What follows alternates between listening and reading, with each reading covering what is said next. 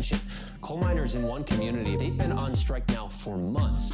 Working as long as 12 hours a day, seven days a week, in some of the most dangerous conditions. I really think that the labor movement is the single greatest force for democracy in the history of the United States. The story of Alabama is a story of not just resilience, but of militancy. I say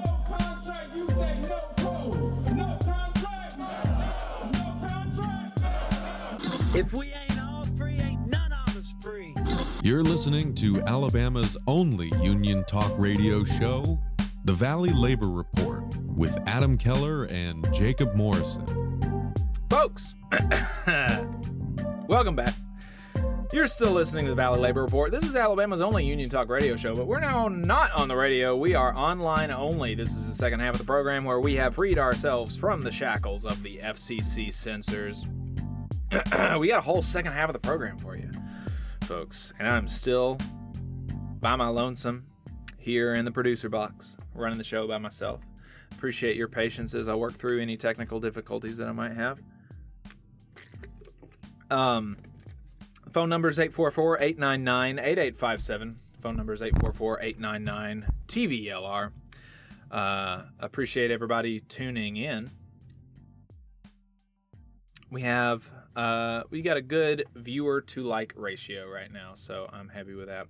So let's get to this. Uh, like I said, I have some clips for you, so I want to play this because um, it's pretty good clips. So I, I was talking about Trump and, and, and the UAW and Biden, and, and we're going to get some more analysis from Chris Townsend later on in the program about the UAW and Biden. But I just wanted to kind of update you on what was happening last week. And what happened last week is that the strike expansion, uh, which was again to two more facilities at two of the big three automakers, brought the total striking UAW members to 25,000 comes on the heels of a pretty unprecedented week for uh, week for labor, all brought to you by the UAW's militancy against corporate greed and their pushing rather than capitulation to the Democrats. Just a reminder, you know, before last week, never in American history had a sitting president of the United States been on a picket line. Never before. And you know, I mean, look, if you want to like get too clever by half and say that this is not a big deal and say that we should not celebrate that.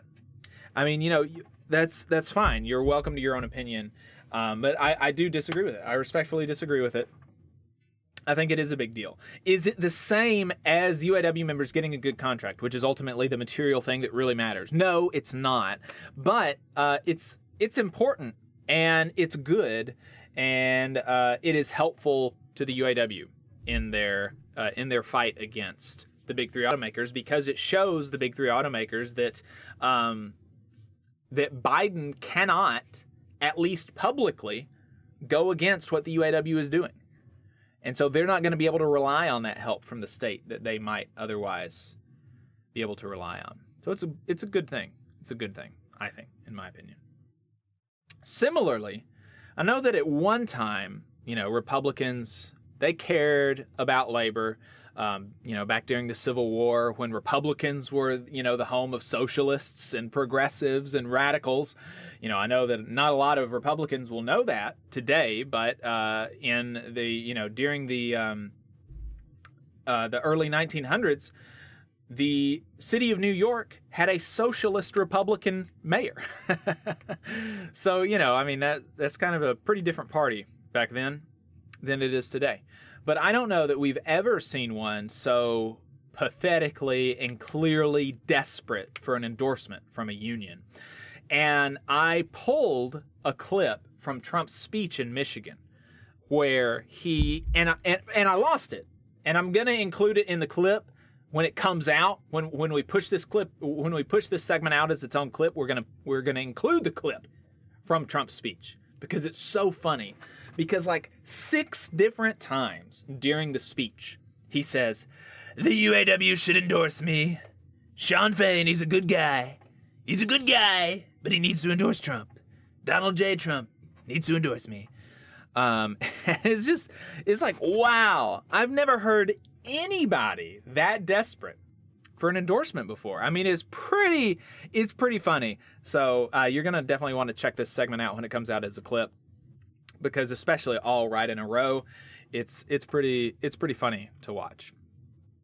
And it's made even more pathetic because because you know uh, only a couple weeks ago he was attacking Shawn Fain and advocating for the complete destruction of the United Auto Workers Union. Listen to this clip. What's happening to our auto workers is an absolute disgrace and an outrage beyond belief. Auto workers are getting totally ripped off by crooked Joe Biden and also their horrendous leadership. But Joe Biden's cruel and foolish electric vehicle mandate, that's how bad this policy is. Your union heads know it, but the union bosses don't want to do anything about it because they're not leaders. He was singing a very different tune about Shawn Fain last week when he was begging for his endorsement. Uh, here's another one. Uh, uh, uh, some some more of Donald Trump's takes on the UAW.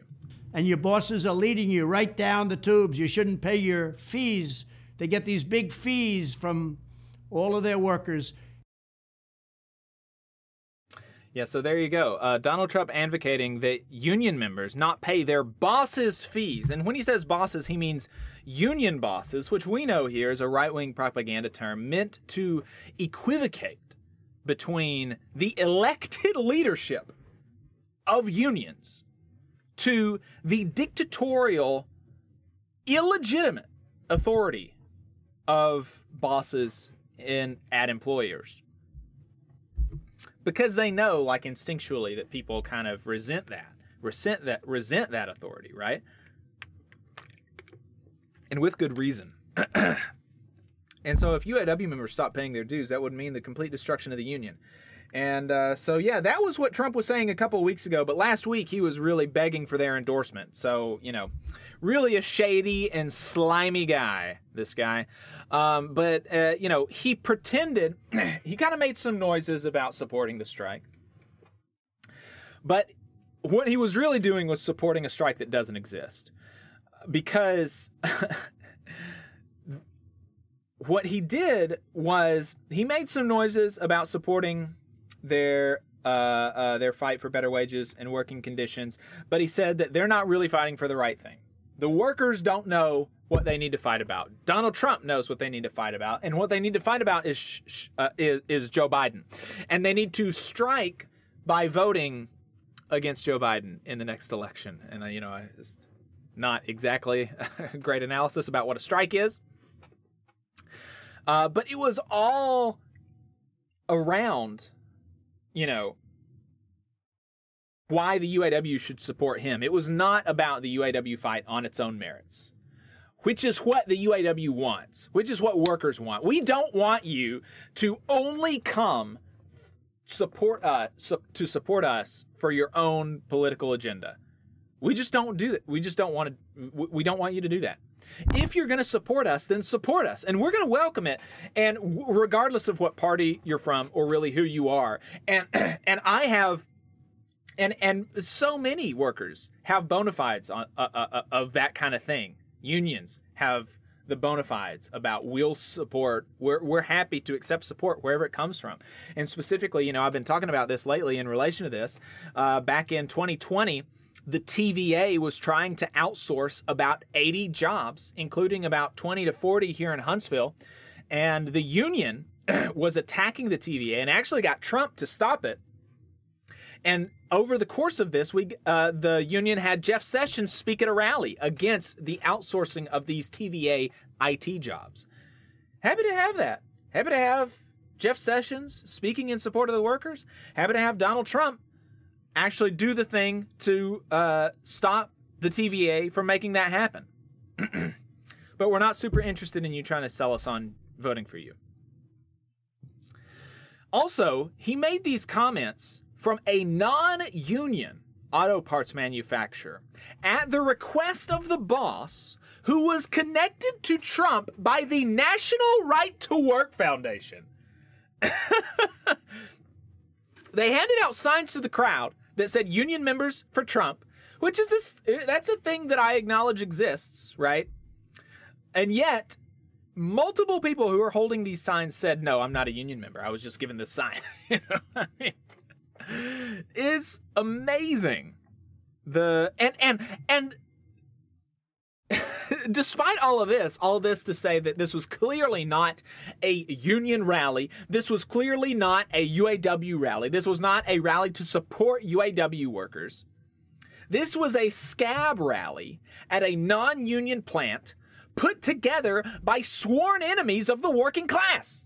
And yet, the mainstream media, which I'm always told has a left wing bias, who hates Trump, wants to do everything they can to keep him out of power. The mainstream media gave Trump a whole week of headlines. Trump to visit the picket line, Trump to visit striking workers, Trump. All of these things. It's all a lie. It was not true. And we knew that it wasn't true going up to it. And yet they gave him just a whole week of these headlines. Really, really crazy stuff. But we also know, you know, on top of, even if you just take the comments at this rally on their own and on their own merits, we can see that the support for working people was really superficial and only about him, which is how he supports anything ever. It's all superficial and it's all about him. And we can see that also from a couple weeks ago. We can add some context to it where he was attacking the UAW. But also, we can go further back to 2008, where Donald Trump was saying that the UAW was responsible for what happened to the auto industry. Listen to this. So you don't think he's conceded enough? I think that the unions are really, really hurting very badly what's going on with the autos. and his bad opinion of the UAW is not just an isolated opinion. Here's his view about workers generally getting raises. Listen to this. And you know, I see it in my own company. Well, my company is a lot newer, over the years, we have Christmas bonus time, right? And we've done well. Now, I pay somebody a bonus 20 years ago. Then you give them a little more, a little more, a little more. Now it's 20 years later. All of a sudden, I'm saying, I'm paying them too much.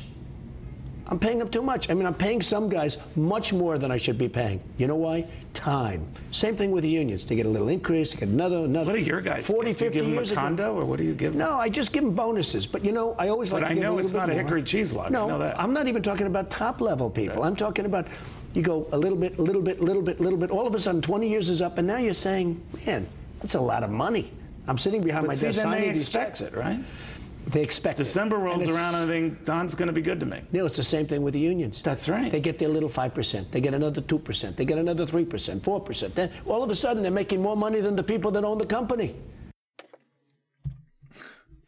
What a ghoul, right? and of course, we know this is not true from our experience as workers. When we get 2%, 4%, 5% raises, uh, we never end up making more than the owner of the company. But also, the you know even more perverse thing about that is that it, it's actually exactly the opposite. Um, inflation is a way for employers to mask pay cuts because as inflation increases, if our raises do not at least match inflation, what we're seeing is an actual decrease in our purchasing power. But Trump thinks uh, that we should just accept, accept pay cuts.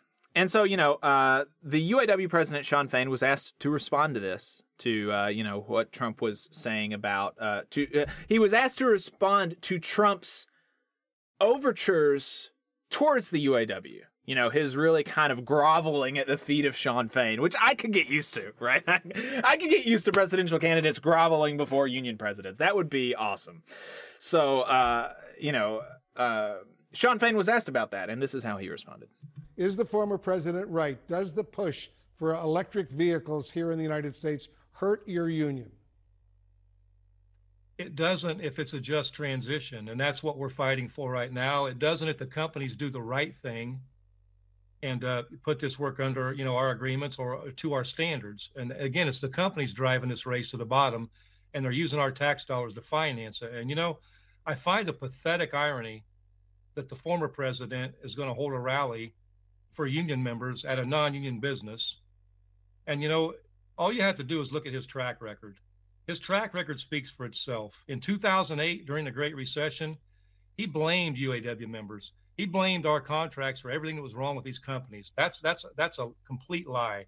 In 2015, when he was running for president, he talked about doing a rotation, taking all these good paying jobs in the Midwest and moving them somewhere in the South where people work for less money and then to make people beg for their jobs back at lower wages.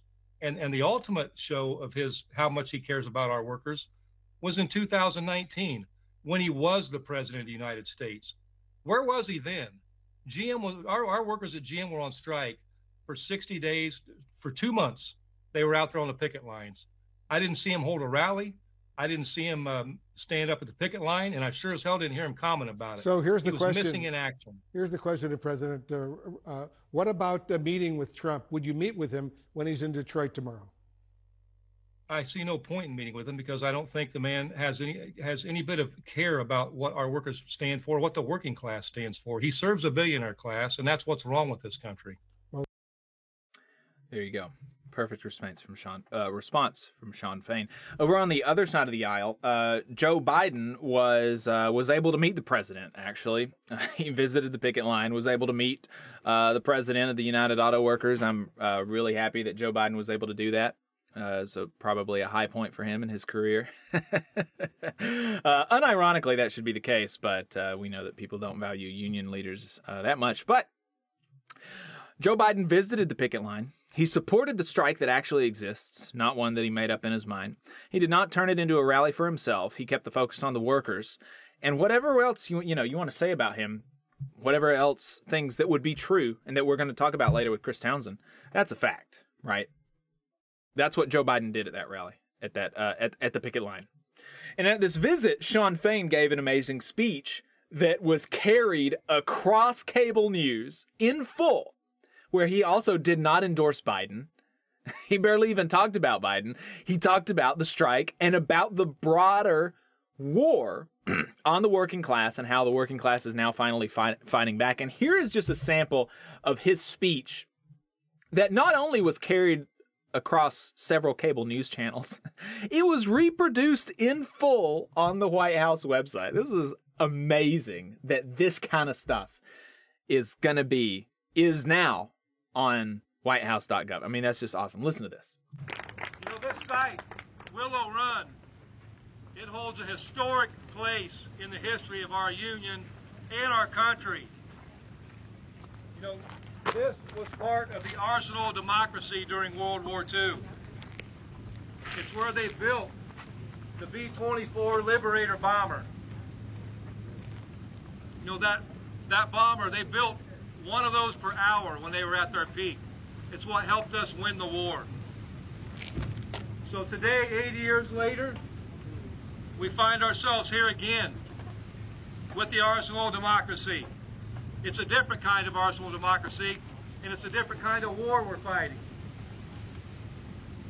Today, the enemy isn't some foreign country miles away. It's right here in our own in our own area. It's corporate greed.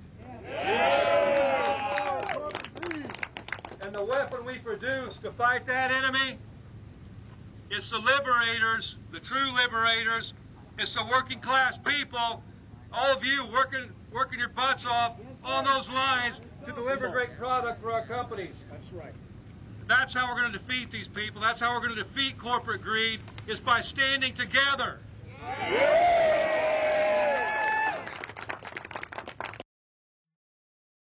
There you go. Reproduced in full on the White House website. Pretty cool. Pretty cool. but uh, all right, so um, we're gonna go ahead and uh, wrap that segment up and move on to the next one. We have uh, on the line with us Jay Malone is the he's the political and communications director for the Texas Gulf Coast Area Labor Federation.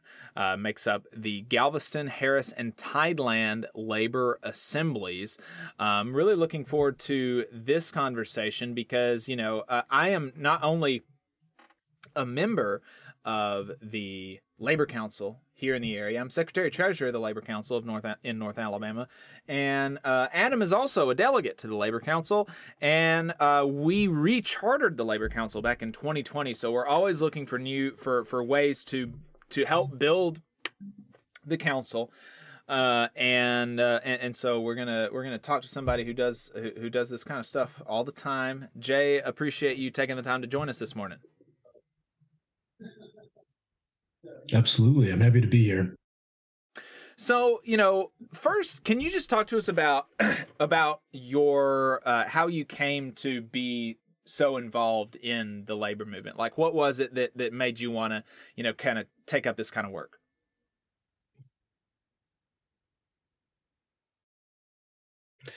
Yeah, for me, um, I I actually got uh, back to the states in 2016. I'd been living uh, abroad in Europe for a number of years, and um, I worked a number of political campaigns um, when I got back, and um, was kind of questioning the theory of change. You know, if you just focus on elections, uh, you have you're always relying on individuals to fix problems, um, and a lot of times you don't get what you're you're really hoping for out of that. And when I was up in Connecticut uh, a number of years ago, um, I worked for the the former um, worked to help elect the former uh, director of UAW uh, Region 9A to a state senate seat, and I was kind of able through that election to see the power of labor politics when we really come together and and mobilize and get members out on the doors and talking about our values.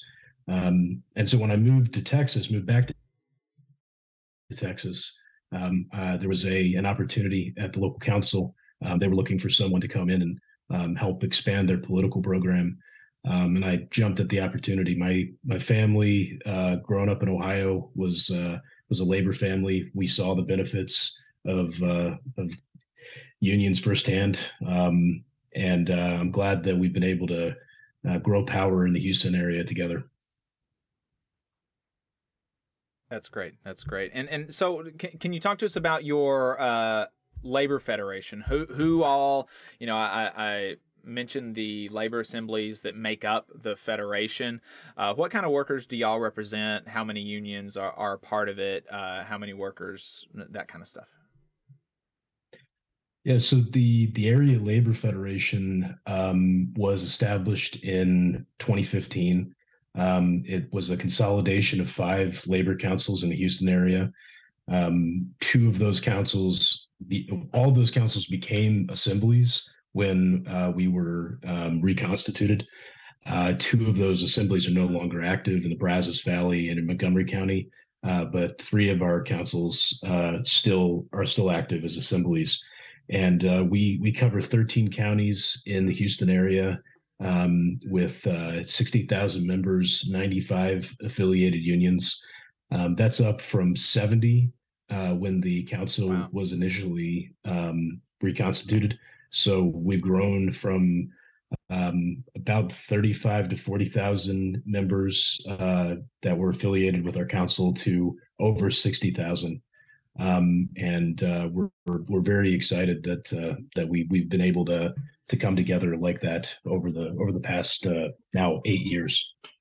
Wow, yeah, that's awesome. And and just kind of for for your own frame of reference, the Alabama State Le- Labor Federation has uh, about I think fifty five to sixty thousand uh, members in their affiliated unions. So, uh, really a pretty big organization that we're talking about over there.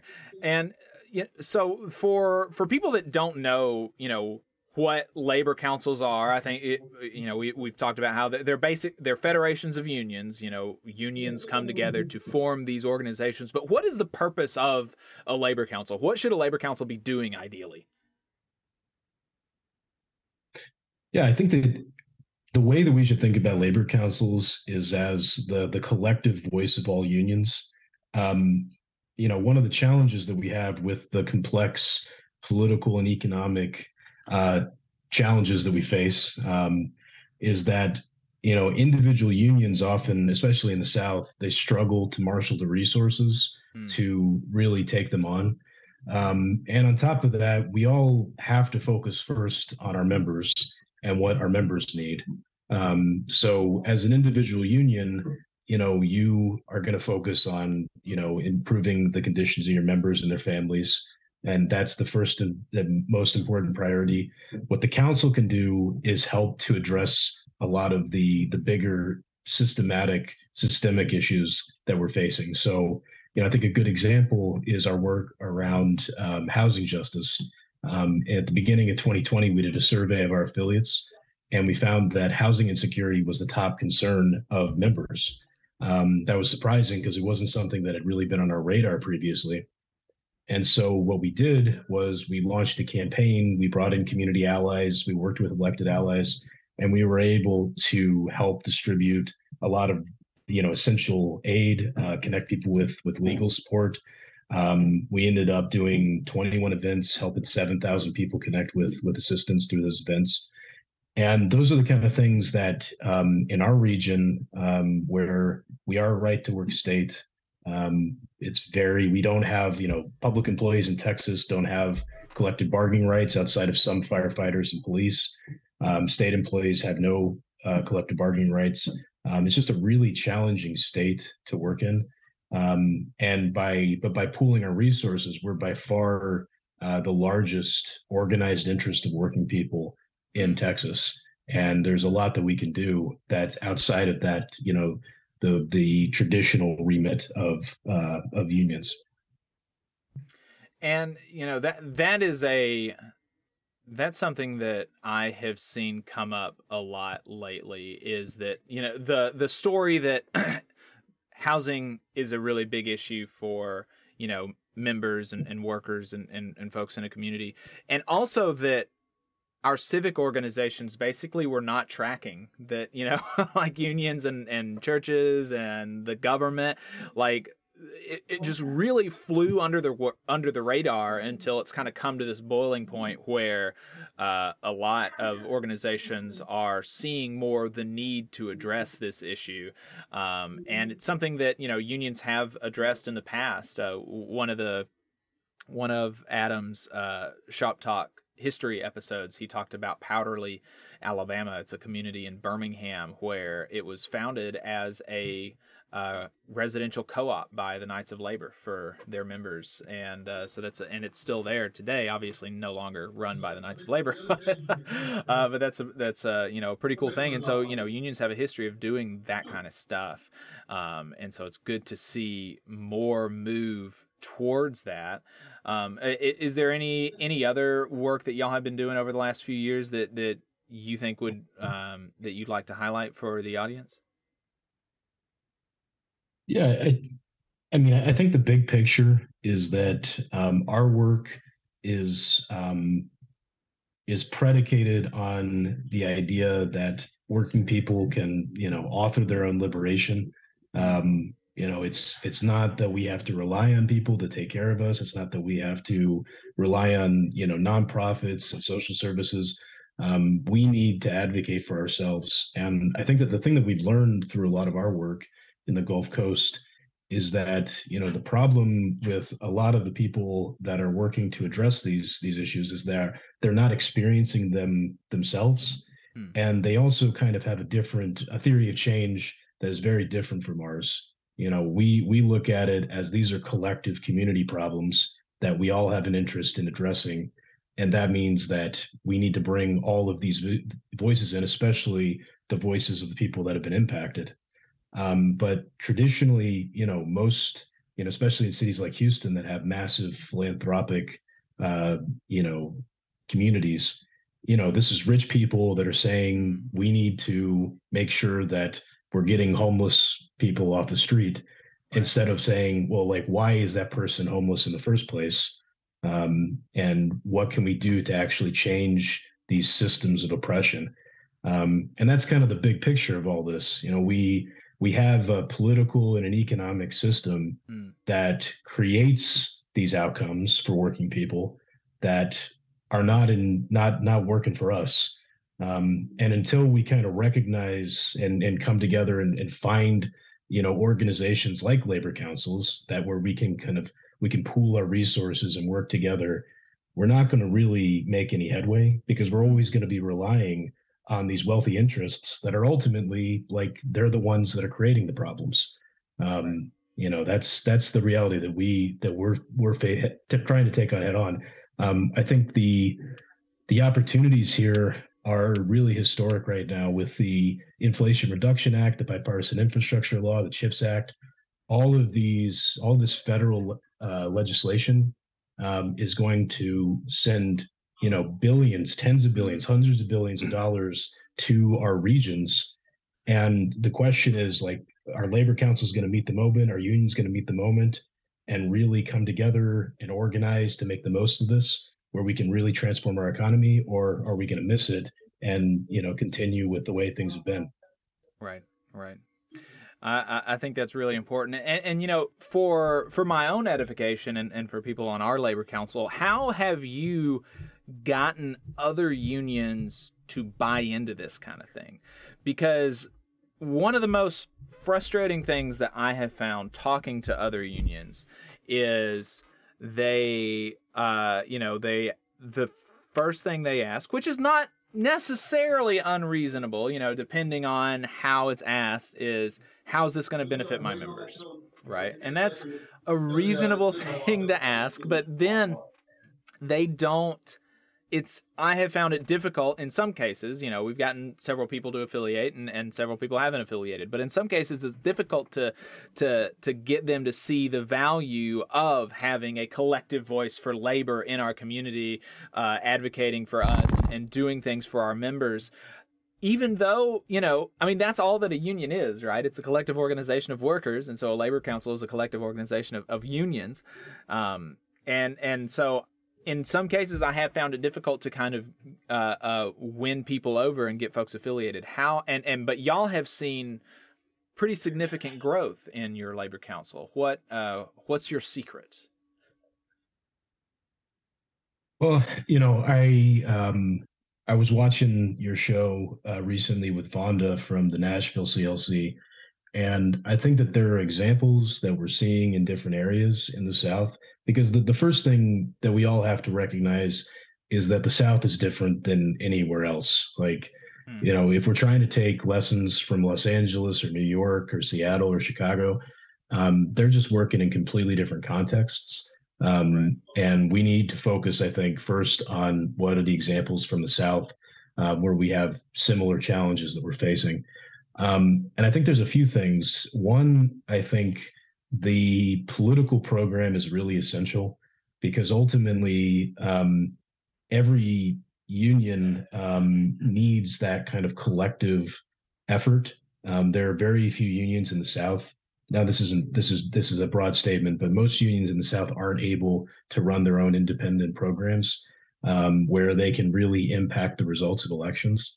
So, you know, I was up in your area a couple of years ago, um, and I know you've got some big, uh, big cities in northern Alabama uh, that are governed by Democrats, even though the state is hostile. Um, you know, and I think like figuring out where those opportunities are to elect pro-labor Democrats and really have an impact in those elections is a really critical first step because that's what kind of builds the credibility of the council and brings people into the process. Um, but then having like a really intentional strategic planning process uh, the AFL-CIO developed a really helpful uh, guide uh, criteria, set of criteria that we use in our strategic planning, where we have a bunch of different buckets of work, and then we sit down with our affiliates and assess the progress that we've made or lack of progress, um, get their honest feedback on what we're we're doing, and kind of think as big as possible. Um, you know, earlier this year, we uh, successfully um, wrote and won a contract. Uh, we we want a contract with the county uh, with Harris County, which is the county that encompasses Houston. Um, that is going to uh, that's worth nine and a half million dollars. That's going to help us expand our apprenticeships. Mm. Um, and that came out of conversations. That work, the work we did to write the grant, the work that we did to to pull all the planning together, came out of conversations with our building trades where you know they said you know obviously the first and foremost thing is is growth you know they need they need more they need more support in their um in their training programs this is something that helps to drive membership And we recognized that there was an opportunity with the American Rescue Plan Act to go after federal stimulus dollars. And we were able to pull, you know, application together. Um, we had 11 unions that were part of it uh, that will be a part of it now. We're actually running that right now. Um, but it's really, you know, really understanding what those interests are. And and honestly, like what I found on the council is like sometimes you know people aren't always going to tell you exactly what they they want to accomplish so you need to figure out ways like we did with this contract to you know to really help people think big about like what's if if you had unlimited resources what would you want to do? And that's where we've been able to get to is where we're able to think really big about what we can do together here. I think that's a that's a really good uh, some really good advice and um, you know where I can where I can find the time. That's some of the stuff that I try to work on, uh, and hopefully one of the things that one of the things that we are really trying to push um, over the next year with our labor council is school visits. Um, and you know, I know that the the trades really like pushing their apprenticeship programs um, because they're they're really good. Their apprenticeship programs, you know, if it's the equivalent of a college degree, uh, both in you know the amount of uh, you know education that you get, and then also the earnings that you get afterwards, and then you don't have the debt. Um, so that's pretty cool. And so we want to talk to more people about that in schools, and and we're uh, working on that. We've been in a few schools already with some iron workers and folks like that, stagehands. So uh, hoping to, to build that out. Um, before we let you go, do you have any, you know, any advice to you know unionists, workers, labor activists across the South about getting involved in their union or their um, local labor council, and uh, anything else that that you wanted to mention before we wrapped up? Yeah, I, I think that the you know the way we need to think about this this phase of history that we're going into is you know we're in a moment where we have the resources uh, largely thanks to work by the biden administration to transition into a completely different economy that works for everybody. Um, this is a historical moment. Um, and we we know we have allies um, in in the federal government um, I mean, President Biden was walking the picket line last week. We also have a lot more allies in local government than we think. Um, what we found is as we've, you know, kind of grown awareness of the labor movement in the Houston area, you know, we're hearing we were getting a lot more support than we sometimes thought before because um, you know, a lot of these elected officials just weren't aware of what we did you know right. in areas like ours where you know we have 5% union density you know very few people that come into elected office have any interaction with unions um, they have very limited knowledge of kind of our model and kind of what it can do um, you know what it means to empower ourselves uh, through unions on the job and what that means for our interaction with our communities and people people want it. Like people want to find their ways to in, into these jobs. They want to expand them. Everybody that i talk to they talk about how either they wish they'd done it themselves or they have a cousin or a son or daughter who they want to try to get into our programs into these jobs. And so but i think like the really important thing is that we need to understand the context that we're working in the local context identify the opportunities and then understand each of our interests really well because too often we have mistrust of each other. Um, this is something that i that i see regularly. You know when you come into a, a, council meeting you know there's somebody from the building trades that maybe says something that's uh, you know off color or says something that uh, that doesn't fit with your your uh, your values you know but like that doesn't necessarily mean that they're an enemy. That just means they're coming from a different place and we need to understand that. And that's the way that we get that we move forward is by we're all trade unionists ultimately. You know even if some of us have you know different politics at, at the basic level there's a reason why we're all in those rooms together. Mm. and if we really come together and work together we have the resources we have the access to resources to fix all of our problems um, and we need to seize the moment and i think that you know working within your, your local council that's a way to do it Jay Malone, thank you for taking the time to talk to us today. I appreciate it. Absolutely. Appreciate it. Yep. All right, folks. Uh, like I said, that was Jay Malone, political coordinator for the uh, Texas Gulf Coast Area Labor Federation. Uh, if you're involved, if you're you know in a union, make sure that you are involved. Make sure that you're involved in your union, and then make sure that your union is affiliated with your local labor council and that your union participates and your you know all that kind of stuff. Uh, that that would be really helpful. And you know, uh, like you said, there's there is really I think I think there's a lot that can be won just by talking to people. Because I, I do think that especially when you're talking about the local level you know these people are not like getting millions of dollars in kickbacks typically. Uh, these people are you know they're making not really that much more than uh, the average worker in the area. A lot of these people are part-time they have other jobs you know so in the local in, in the local scene you know i do think that you are that you leave a lot on the table when you don't even talk to the local officials. Nobody makes the case, nobody educates them about stuff. So it's worth doing for sure. It's worth doing for sure.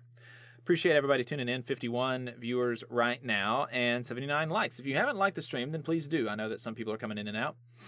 Uh, so we appreciate your uh, appreciate your viewership. Appreciate two $10 super chats from Bear Post. The first one says, "This is for tolerating and, reading my UAW for Trump comment, uh, and without being attacked for it. I'm behind. I'm behind in viewing. Just heard it. Yeah, you know, I uh, like Jay was just on talking about how you know trade unionists were going to be coming from different political places and we're going to disagree and I'm I'm happy to talk about those disagreements and I'm not going to I'm not going to sugarcoat how I feel about Trump but that doesn't mean that I'm to, you know, treat people that way. Uh, I really do appreciate your research, Def the labor lawsuits, and fighting for and with UAW. I love my union and would strike with anyone's union. Thank you. Appreciate that, even if we come from different places politically. um, and uh, so let's talk about here in a few minutes. We're going to be talking to Chris Townsend about Biden, some of his analysis on Biden. Uh, before we get to that, anybody wants to call in, they can 844 899 TVLR. That is 844 899 8857. We have a uh, the writer's strike has just ended though, and I wanted to get, give you this video from Adam Conover, uh, which is really cool. Adam Conover, I've been a fan of him for years, and you know his leadership during the strike has really. Um, oh no! Oh no! We didn't include the. We didn't get the writers uh, the WGA clip. Oh dear. Let's see if I can find it on the internet. Hold on. but, you know, Adam Conover, I've been a fan of him for years, and then his leadership in the um, in the strike has really cemented that. You know, it's it's uh, super great when your faves are pro union, right? And so he has definitely done that. And he's been really leading the strike. And and so the strike is is now over. They have a tentative agreement. That doesn't mean that that everything is done. The writers still have to vote on it. But this tentative agreement by all accounts looks pretty good. It really does look pretty good. And so i would anticipate a um, so i would anticipate a ratification but we'll see you know, you never really know.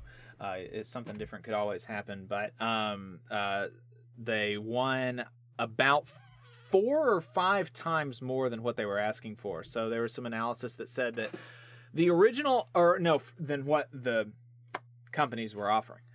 So there was some analysis that said that basically the original company offers would increase the value of the contract by like $43 million. $43 million more would go to riders over the course of this contract than than if it had stayed status quo. And so now with this tentative agreement, it's like $250 million more, which is very cool.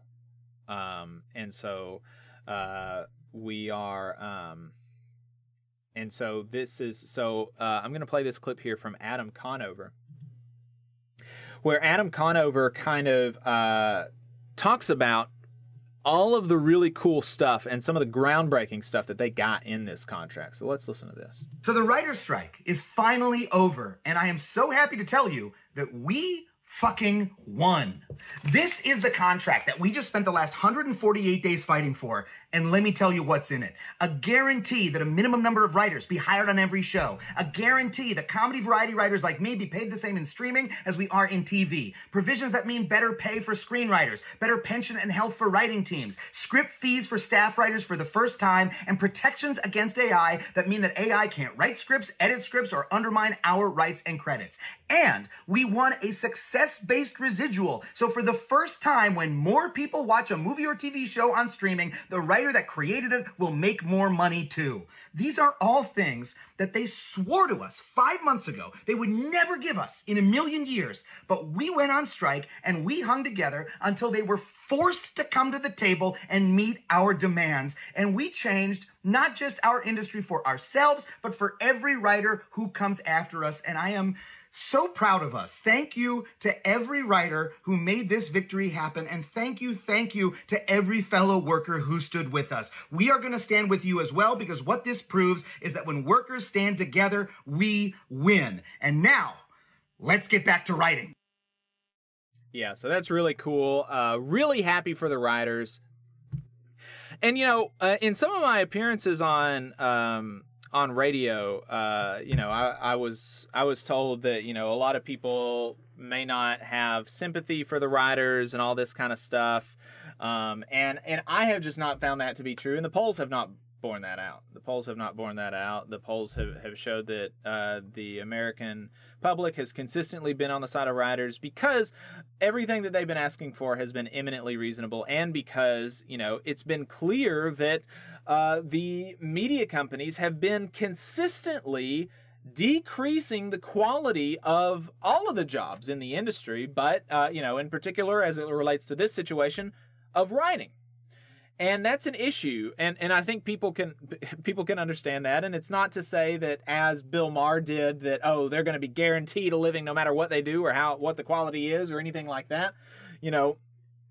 It's to say that look if you're going to be creating product for multi-million dollar companies you should share in the value that you create and it shouldn't all go to these you know vampires and leeches at the top. So um so yeah really cool stuff there. Um and uh, somebody else said uh, uh you know the analysis about the total cost it went from like 20 or 40 million to maybe 200 million. Um but the total cost of the original proposal from the WGA was like 450 million I think so they didn't get all of what they wanted. I think somebody said that they got like 42% of the total value of everything that they wanted. But, you know, you don't get everything in a contract and it's significantly more than they originally asked for. So so we'll see if the writers accept it. I think I would anticipate that they would, especially since Adam Conover seems so pleased with it, and I don't, and and there's no reason to believe that that he would be trying to sell a bad contract. So uh, we'll see what happens, and uh, we'll keep you updated. Of course, this does not mean that the actors are not still on strike. Uh, the actors are still on strike, and so all of these, um, and so you know there are still struck products, and so influencers are asked, have been asked by SAG-AFTRA not to promote struck works. And so that means that, you know, not reviewing, you know, uh, union films and TV shows or anything like that. And a lot of creators are doing that. You know, in particular, I'm thinking about one popular anime adaptation that was uh, adapted into live action. Um, the SAG and the WGA did not. Um, they did not ask for a consumer boycott but they did ask that, you know, you don't promote these works.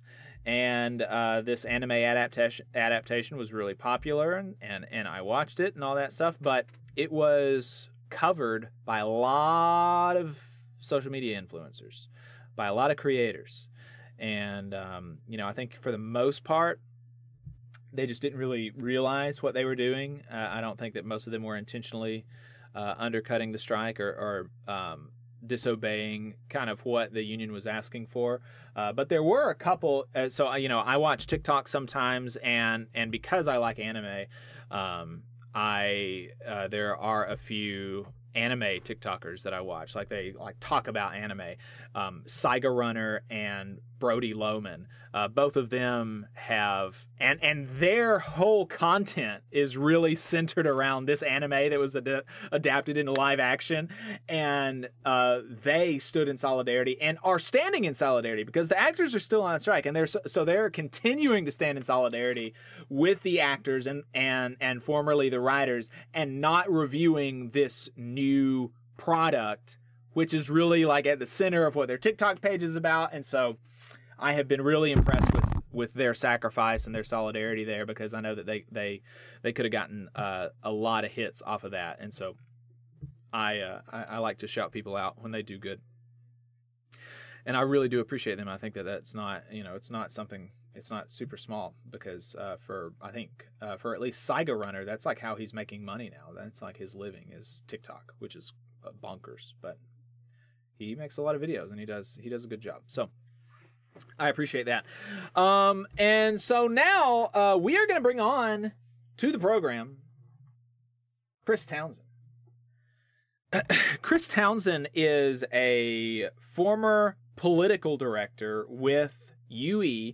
He's former organizing director for the Amalgamated Transit Union. Uh, he has been in the labor movement for a very long time.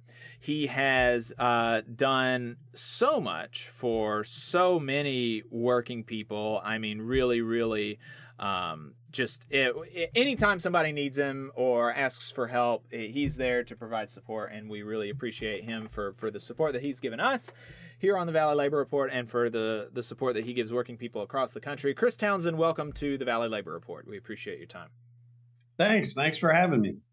Absolutely. So, you reached out to us about, uh, you know, this UAW, Biden, Trump kind of stuff, and uh, we talked about it a little bit earlier, and and and just we we didn't, you know, we didn't go into a whole lot of analysis. We really just talked about like what it was like just what happened because I knew that we were going to be talking about the analysis some of the analysis with you and so how are you seeing this moment as you know I mean really for the first time in American history you've got the presumptive nominees from both political parties like groveling for for an endorsement from a union. I mean that's pretty wild.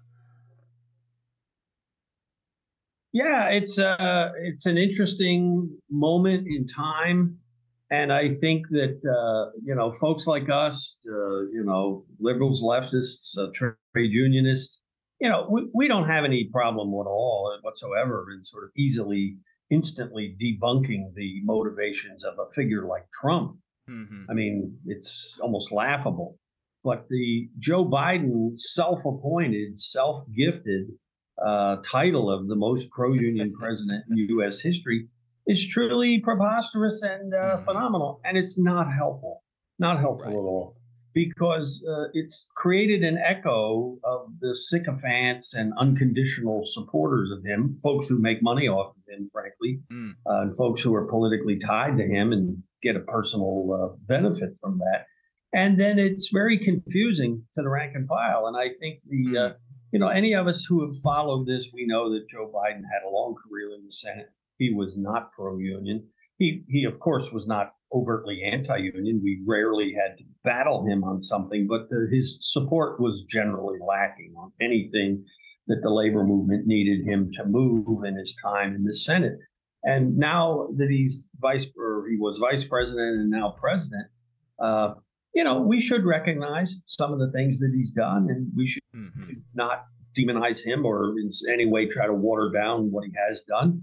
But to make the claim that somehow this has graduated him to the most pro-union president in history is absurd. It exceeds the boundaries of the imagination on any right. sober day, and it's confusing because uh, you know we certainly need to mobilize the membership and mm-hmm. confront the right danger, Trump primary among it. But we don't need to essentially blow a lot of smoke around the members and confuse them. And I think the best evidence of this is not Chris Townsend's opinion, but the Huffington Post sent a reporter up to Michigan because there was this oddity that you were referring to, Jacob. That, you know, we had uh, the former president and the current president uh, chasing workers around Michigan because it's a battleground state. Uh, if we weren't having an election, neither one of them would have went anywhere near that right. uh, state. But uh, in the Huffington Post article, it was about two days ago, there was extensive interviews with working people on both sides of the political mm. equation. And neither candidate, either Biden or Trump, got any great credit from working people from this. It was something that I would have expected to see, but I guess I had to see it. I mean, it was just really, it proved that there was just a deep seated cynicism of working people on both sides of this uh, aisle. Uh, and then, of course, a large group of people that don't identify with either of these political parties. And uh, I think that whatever the goal was of either campaign, um, it was confused, garbled, not helpful. Uh, and instead, what we need, maybe I'll end with this. I'll say, you know, this sitting president uh, needs to actually do something uh, to assist these workers. And flying out there to walk the picket line for six and a half minutes is it, it, this is not helpful. Uh, opens him up to criticism and people, you know, it, it just we need something more meaningful. So there are many, many things that he could do as United States president, which him and his inner circle are averse to even discussing. Right. Yeah, and I absolutely would not uh, I, I, would not contest the fact that there are more meaningful things that he could do. But i do wonder if you don't think that it's it's at least uh, you know they're uh, meaningful in the sense that it is I, I would I would interpret this as kind of a message to the companies that like look, you know, you're not going to be getting any help from the federal government uh, on this kind of thing. It's not necessarily saying that we're going to put this put put our thumb on the scales in this, uh, but what do you think about that in the va- in, in insofar as being a message to the companies that you know look you're on your own here and as opposed to previous presidents who have you know sent in federal troops to break up strikes right i don't think any of the big three management gave a damn about either candidate visiting. They know that Joe Biden has borrowed uh, billions of dollars. Let's let's get this on the record too. He's got the power to borrow. He's borrowed. He's distributed billions and billions, hundreds of billions of dollars to the auto companies. These three corporations and unorganized companies, Tesla and others, have benefited massively from Biden's largesse.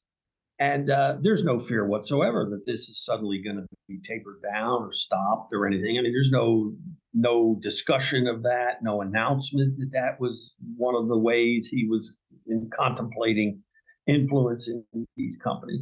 There's no uh, full court press of any of the regulatory agencies or anything. There's no rallying of other people in his party.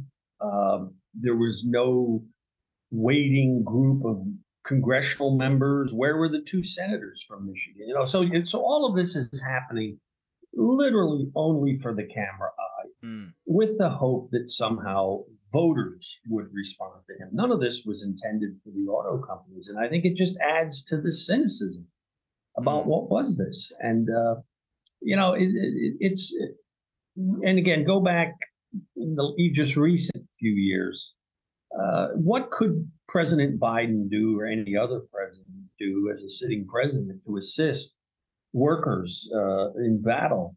Uh, walking the picket line is something we ought to not dismiss. You know, the auto workers were very welcoming of him, and that means something, yes.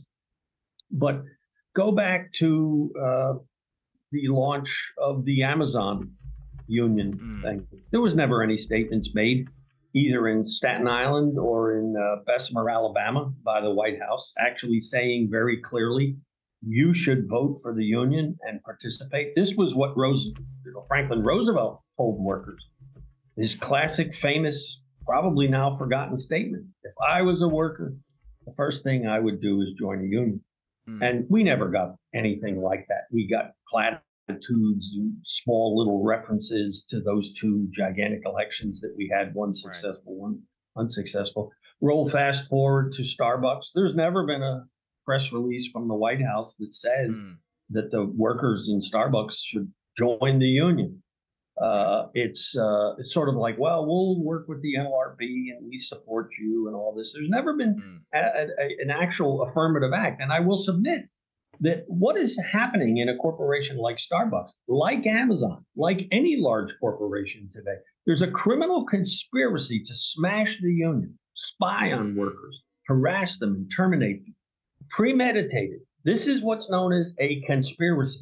It is a criminal act that they're doing. The president has the right to investigate this and apply some law enforcement, not just weak NLRB regulatory uh, machinery, but use criminal prosecution against these corporations. No mention of this, nothing. So it ends up being, you know, maybe the next one I'll mention is the railroad strike. Joe Biden cynically, uh, unbelievably broke the railroad strike. Uh, we still have the basic issues that were leading to that strike unaddressed low wages, dangerous working conditions, and no days off or too few days off. And he busted that strike. And that is something with four monopoly railroads, which is what all we have now. Uh, you know, because of governmental, you know, hands off type things, allow these corporations to become bigger and bigger. And we now have a situation where that was broken. People quickly forgot about it, didn't want to talk about it. Uh, we had the interesting situation with the Biden administration during the UPS strike, where Sean O'Brien, the president of the Teamsters, told him very loudly and publicly, I don't want your help. I don't need your help. Don't come out here. Well, if that isn't a repudiation by itself of these claims of being so pro union, I don't know what is. But this was not some personality conflict. He didn't want these people coming out there, the president or any of his entourage, confusing the matter or doing what they're prone to do in all these cases is not take sides. They want to play mediator. So when in the auto talks uh, prior to the strike, Biden made the whopper offer of sending Gene Sperling and Julie Su, of which any normal person would have said, "Who are they?" Uh, one is a has been, one is somebody who's a nice person, but she's not very well known. Neither one have ever negotiated labor contracts or been involved in strike struggle or anything like that. Well, Shawn Fain, president of UAW, had good sense to say, no thanks. I don't need you to send these folks out here because what he was well aware of is that they would have come out there and tried to mediate. They mm-hmm. weren't being sent to advocate. They weren't being sent to take a side to look into this. Anyway, so that, that- to me, Jake, Jake, this is uh, until we have a president that actually takes sides, and in this case, the righteous side of the workforce, after everything that has been done to working people in this country, uh, this is going to be a disingenuous uh, expedition at best. Yes, and and I do want to mention that you know you said that um in, in your email to me that, that we do a we do Biden a favor actually by confronting him, and this is a point that I was making on Yes. um I was on uh, I was a guest on Left Reckoning uh, last week. I don't know if you uh, I, I don't know if you've heard of them, but uh, they they've got a YouTube program, and and I enjoy listening to them, and you know what I was mentioning is that look, if the UAW is ultimately at some point going to endorse Joe Biden, maybe they will, maybe they won't, I don't know. But if they do, it seems like it would be more valuable if it comes after a prolonged, you know, trying to get Biden to do more stuff. That way it seems more real. You get a whole news cycle out of one union's endorsement. It gets closer to the election to the election so people actually hear about it and care about it and remember it, right? And and this this would not have happened. This trip to Michigan, you know, basically trying to earn an endorsement. Donald Trump trying to, you know, groveling for an endorsement. It would not have happened if the UAW had endorsed No, absolutely, Biden absolutely. already. Look, the, the the optics of this particular Biden visit were so garbled, so bungled. Uh, I think everyone may know that uh, the president's visit to Michigan came several days after Hmm. Trump's announcement that he was going to go. Right. And then also in the wake of the fact that the United Auto Workers said, uh, we're going to continue to consider this and we're not going to endorse you yet because folks may remember the AFL-CIO as a as the labor body of at least at least half of our labor movement in the United States, they had made a starkly, in my estimation, an ill-conceived, uh, almost dangerous early endorsement, unconditional uh, endorsement as well. No conditions were placed on that, and the UAW dissented from that. So, uh, you know, it, to me, I I couldn't be more proud of uh, the UAW leadership and the Teamster leadership to say, wait a minute here, we're not just going to hand out our endorsement and hang our union button on you without a, a significant discussion, significant affirmative, provable, tangible acts on, on behalf of our members and broader working class. And I think this moment just it it reveals how remote the White House is from the reality of the workplace and the reality of the trade union movement today. And I, I, I want to say uh, it won't be popular, but I've never been one to seek popularity.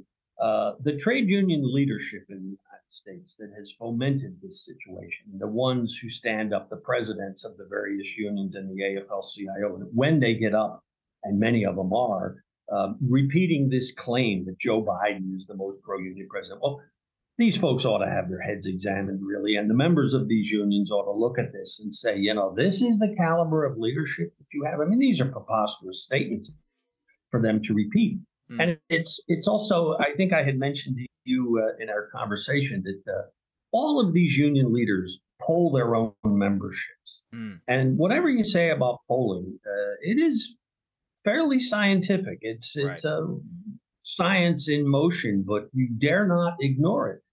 Over and over and over again when they poll their own membership. Large proportions, 30, 40% of their membership comes up as supporting Trump.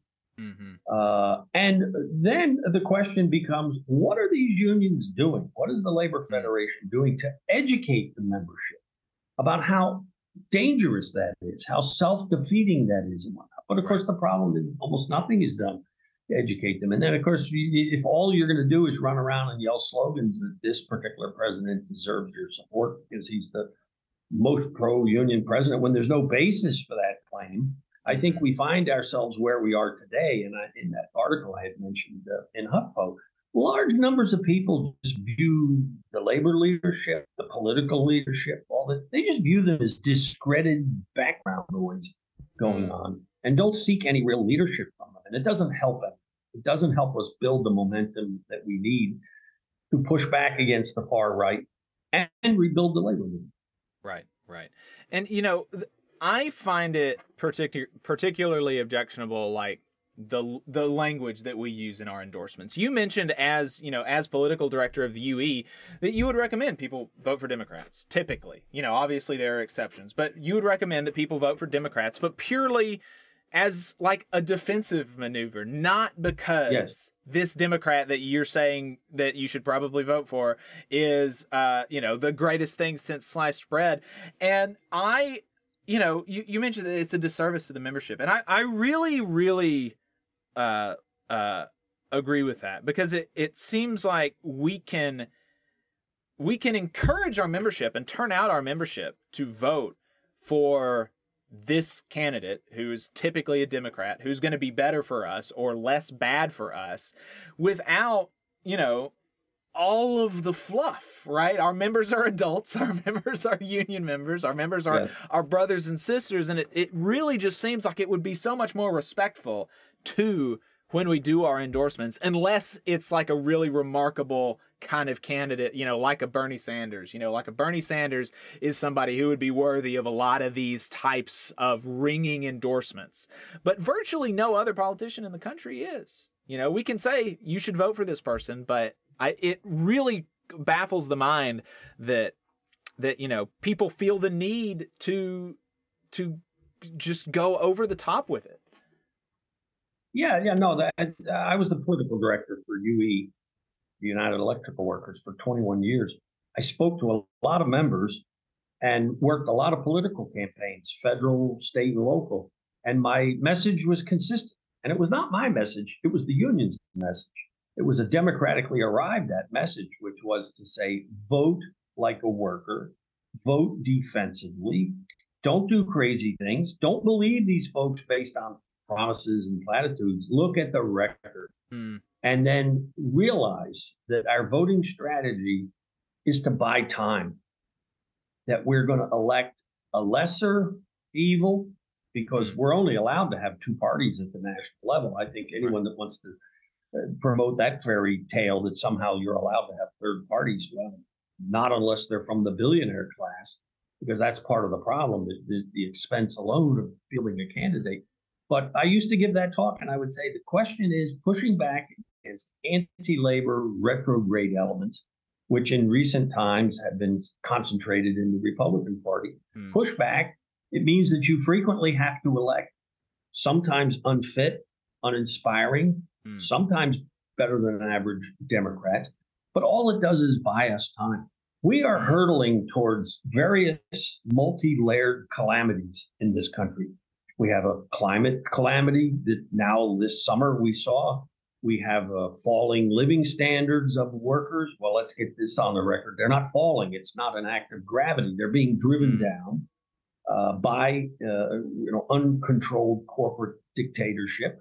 Uh, we have, have a federal regulatory uh, and, and you know that whole regimen is non-functional. Congress is even today non-functional, and uh, we have the rise of a, of a violent, armed, fascist uh, network uh, that remains largely unaddressed and has mass support and uh, has the expression at the highest levels in our Congress. So I look at this and I think, you know, wow, we're buying time. But the missing link here is what is the leadership of this labor movement doing uh, to push back on that? I mean, we may be, I hate to say this, it may come as a shock to some, but at the rate we're going, if the these particular Republican elements regain power, we may be within a few months or years of the banning of the trade union movement. Uh, we've seen that in country after country. They come after us for good reason because they know that we are that force that, that promotes the class solidarity and pushes back against the employers. Uh, that would have been a hyperbolic uh, statement just a few years ago. It's not anymore. So I just challenge the labor leadership to say, what is it we're doing to mobilize the membership, teach and lead the membership, to push back against these retrograde forces? not just running around telling people to vote for any Democrat as if that by its singular act is going to fix the problem or save us Hmm. from that far worse fate that does await us. Right. You mentioned you alluded to it, and, and since you did, I, I want to ask you to expand on it if you would. You know, the you, you mentioned kind of a, a delusion about a third party, you know, winning the presidency, and I find the you know third party advocates like I I don't have an issue with third parties. I think they're fine, and particularly at a local level, if you can do it, then you know more power to you. Bernie Sanders did it, and you know he he became you know a very influential kind of person. So you know, uh, but it you know I think delusional is the right word when you're talking about the presidency and and the people that are so kind of hung up on that, they conceive of themselves as moving beyond electoral politics to some kind of better and brighter future by advocating that people vote for a third party but it's just a substitution. Instead of pe- telling people to vote for the red team and all of your all of your troubles will be over or vote for the blue team and all of your troubles will be over no no no you don't need that. If you vote for the green team right everything's going to be fine. And it's just it kind of blows my mind that people can kind of put that at the center of their politics and then act like they're beyond the kind of democrat and democratic and republican partisans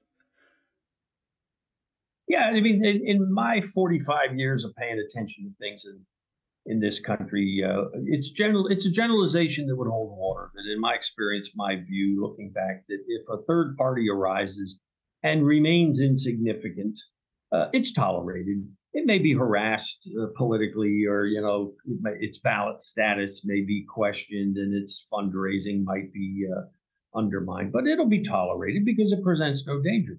But if we find a, a, movement that begins to actually look like something may materialize out of that in a permanent way, well, both parties have proven over the decades mm. to hmm. gang up to prevent this. This, in some ways, is their worst nightmare. And I, have always said uh, in the last 20, 30 years that the, the dilemma we face with the current setup of Democrats and Republicans is that as the Republicans increasingly lurch to the far right and the extreme right, and beyond that into out and out fascism, all the Democratic Party has to do uh, to remain a viable second party is to be one degree to the left of that. Right.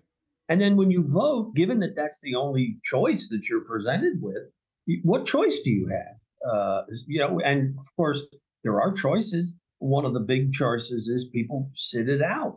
People say the hell with it. People don't engage. They say, well, what difference does it make?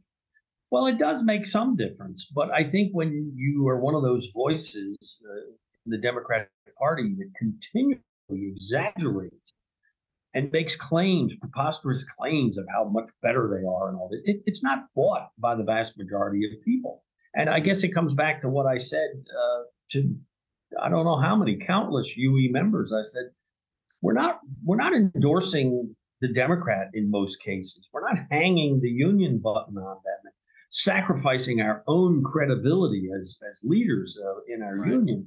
We're saying to people, you have a practical choice. It's the only one you're allowed to have in this corrupt situation. So don't do something crazy. Don't make your problem worse. Don't add to your burden. Support this person as a means to buy time.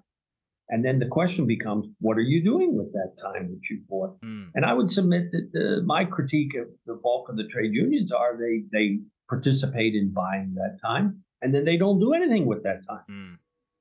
Uh, and it's it's uh, you know uh, the trade union movement, even in my lifetime, used to expend some time and energy teaching and leading members about the facts of life and our political. It's virtually gone. Go to a website and read a you know two paragraph piece. Uh, in some ways, the publicity and the education of the trade union movement has been handed over to the Democratic Party for them to write it. And uh, this is an exceedingly dangerous situation on several levels, not just this. Yep. Yep. Uh, Chris Townsend, I, I, appreciate your commentary. Always welcome. Um, before we let you go, uh, do you are, are, you able and, and willing to talk about uh, where you're at right now? Oh, sure. Yeah, I'm coming to you live and unrehearsed from Rochester, New York, where I'm one of the folks who uh, helped to start and I helped uh, lead what we call the Inside Organizing School. This is a union organizing school dedicated strictly to initiating campaigns of organization, uh, initiating campaigns uh, in multi multiple sectors, and we've been in existence uh, since 2017, and uh, we played a key role in the launching of the Starbucks movement.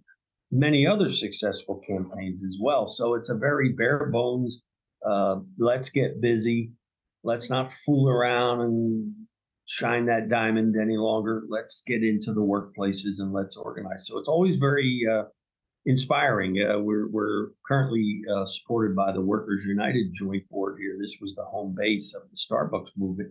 And we uh, have held them in Washington, D.C. We've done them on Zooms. We're planning now to move them around the country. I hope we can come south, probably in the winter, uh, to do this to help inspire uh, this young generation of workers that want to get into motion and want to do it. It's real, it's tangible. And uh, a lot of what we do uh, is to stimulate the unions to do more than what they are, because anyone who follows trade union organizing in the United States knows that the numbers are still bad, the numbers are still diminishing, uh, the labor movement is not growing. And uh, what we've seen in places where you know, energetic uh, activism can be launched, success can be had, and uh, we act as a little bit of a, of a, a push on some of these trade unions to do it. And I, maybe the final thing I'll say is is that we all knew that during the pandemic, union organizing, like so many things, was kind of derailed, stalled, or whatnot. But the facts will reveal that today, we, we're as the pandemic has abated we're still not even back to the trade union commitment that it had prior to Hmm. so it was understandable, perhaps, under some of those circumstances. But why haven't we come back? Why aren't we making up for the time? Where are the organizers? Where are the campaigns? Where is the AFL-CIO? It, it, it- it announced an organizing initiative 18 months ago, and I still have no evidence of it. So, in any case, we do what we can do as one school, small school. Um, I wrote an article. If anyone's curious about it, I wrote an article for Labor Notes, if they can remember Labor Notes, if you're familiar with it. Chris Townsend. If you Google up an article that I wrote about salting, this is one of the tactics of uh, you know speeding up new organizing. If uh, you Google up the article that they did back in May, it has my email. So anyone interested in our school, just Google up Chris Townsend salting labor notes, and uh, the article will come up. And my email is there for anybody that would be curious. Uh, we don't have a website, although we uh, had one and we lost the login information during the pandemic. I mean, it's it's because we don't put a big premium on a bureaucracy here. We put a premium on doing the organizing. So anyway, thanks for asking. It's a it's a wonderful uh, uh, project that we have going here. Yep, absolutely. Chris, thank you for your time. I really appreciate it. No problem. Thank you and good luck. Yep, appreciate it. All right, folks, that is going to be it for us today. Uh, appreciate y'all tuning in. Appreciate everybody hanging out with us in the chat. Jose, you said that uh, it's not accurate that Sean O'Brien told Biden to mind his own business, but I'm pretty sure that's correct. Uh, I remember that coverage, or I remember actually covering that during the. Um, during the UPS negotiations. Um, Fox Business Teamsters leader tells Biden to butt out of labor talks with UPS. Quote, We don't need anybody getting involved in this fight. O'Brien's call for Biden, Biden to refrain from involvement in negotiations. So, yeah, pretty sure that was correct. Um, but uh, that's going to be it for us today. I appreciate everybody's time. Uh, TVLR.fm slash donate if you uh, would like to make a uh, one time or monthly recurring donation. It would be greatly appreciated. Um, we could not do this program without our donors, uh, without folks supporting the show. We should. Um, uh, uh, yeah, biggest source of funding is from our listeners. So if you want to support, uh, tvlr.fm slash donate is going to be how to do it. Um, and uh, uh, tvlr.fm slash stores where you can find our merch. Um, if you want to find us during the week, search the Valley Labor Report wherever you uh, get anything. Um, and, uh, you know, TikTok, Twitter, YouTube, Facebook, all that good stuff. Um, we're wherever you are, tvlr.fm is our website. With that, we're going to go ahead and head out. Uh, and Adam, we'll see you Thursday morning. I will see you a week from today. Solidarity, y'all.